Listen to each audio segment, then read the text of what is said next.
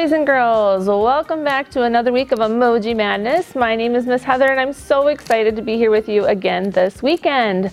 So I can't believe it, it's finally here, the last week of Emoji Madness. I think we should all make a real emoji face. So at the count of three, I want you to give me your saddest face. 1, 2, 3. Wow, what a sad looking group. But cheer up, we still have one more emotion to dig into. Before we do that, I have one last fun fact for you. Did you know the book of Psalms is the most popular book in the Bible? People read the book of Psalms more than they read any other book in the Bible. And it's not just true today. Jesus loved the book of Psalms as well. In fact, he mentioned it 11 times in the New Testament, more than he mentioned any other book in the Bible. Now, you all know the book of Psalms is filled with emotions: happy, sad, mad, glad. Are you ready to find out what emotion we're going to learn about today? Drum roll, please.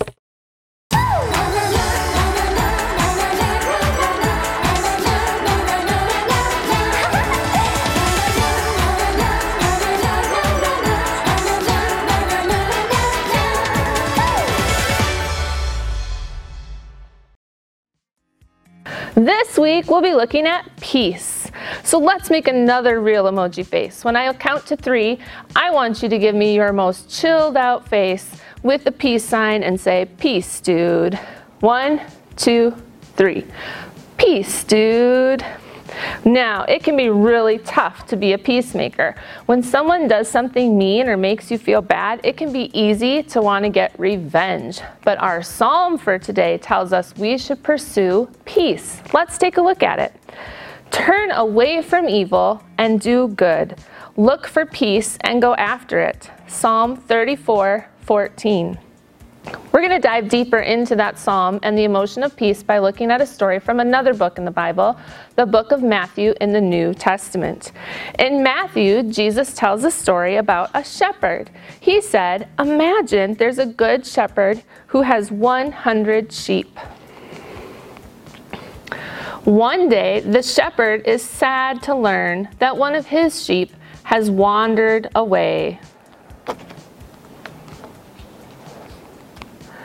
Even though he has 99 other sheep, he leaves them behind to go look for the one lost sheep.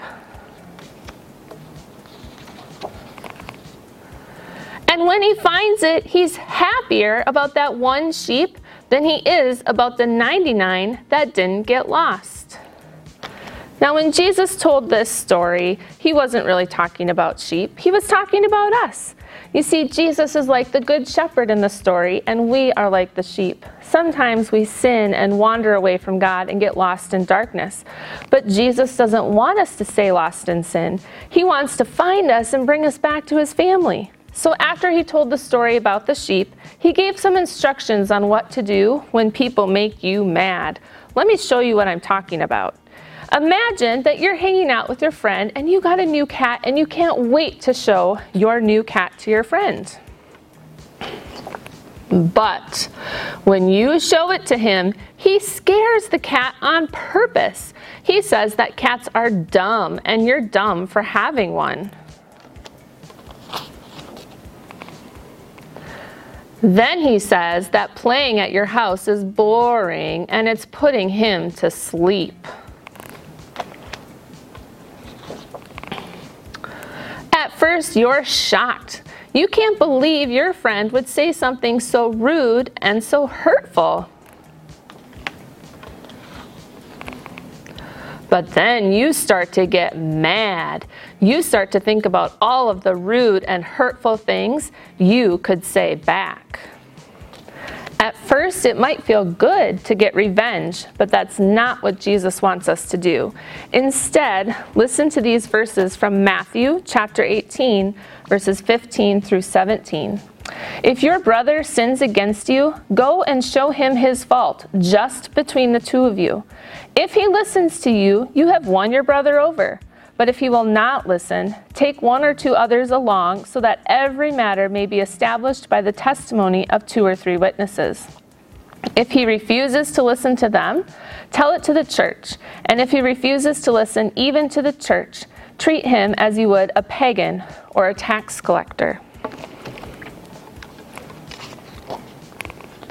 Fortunately for you, when you follow Jesus' instructions, your friend feels sorry and apologizes to you.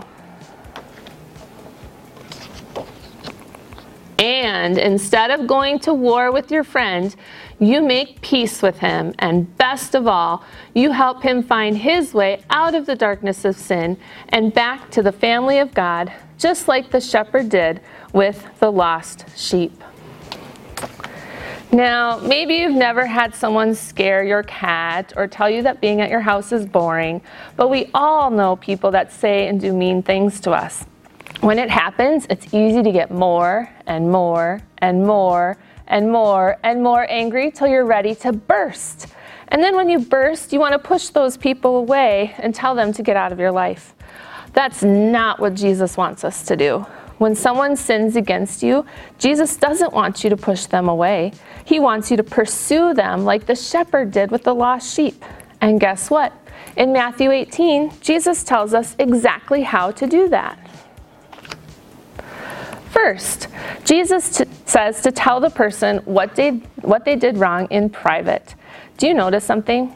Jesus says to tell them what they did wrong, not yell at them. And he also says to tell them in private.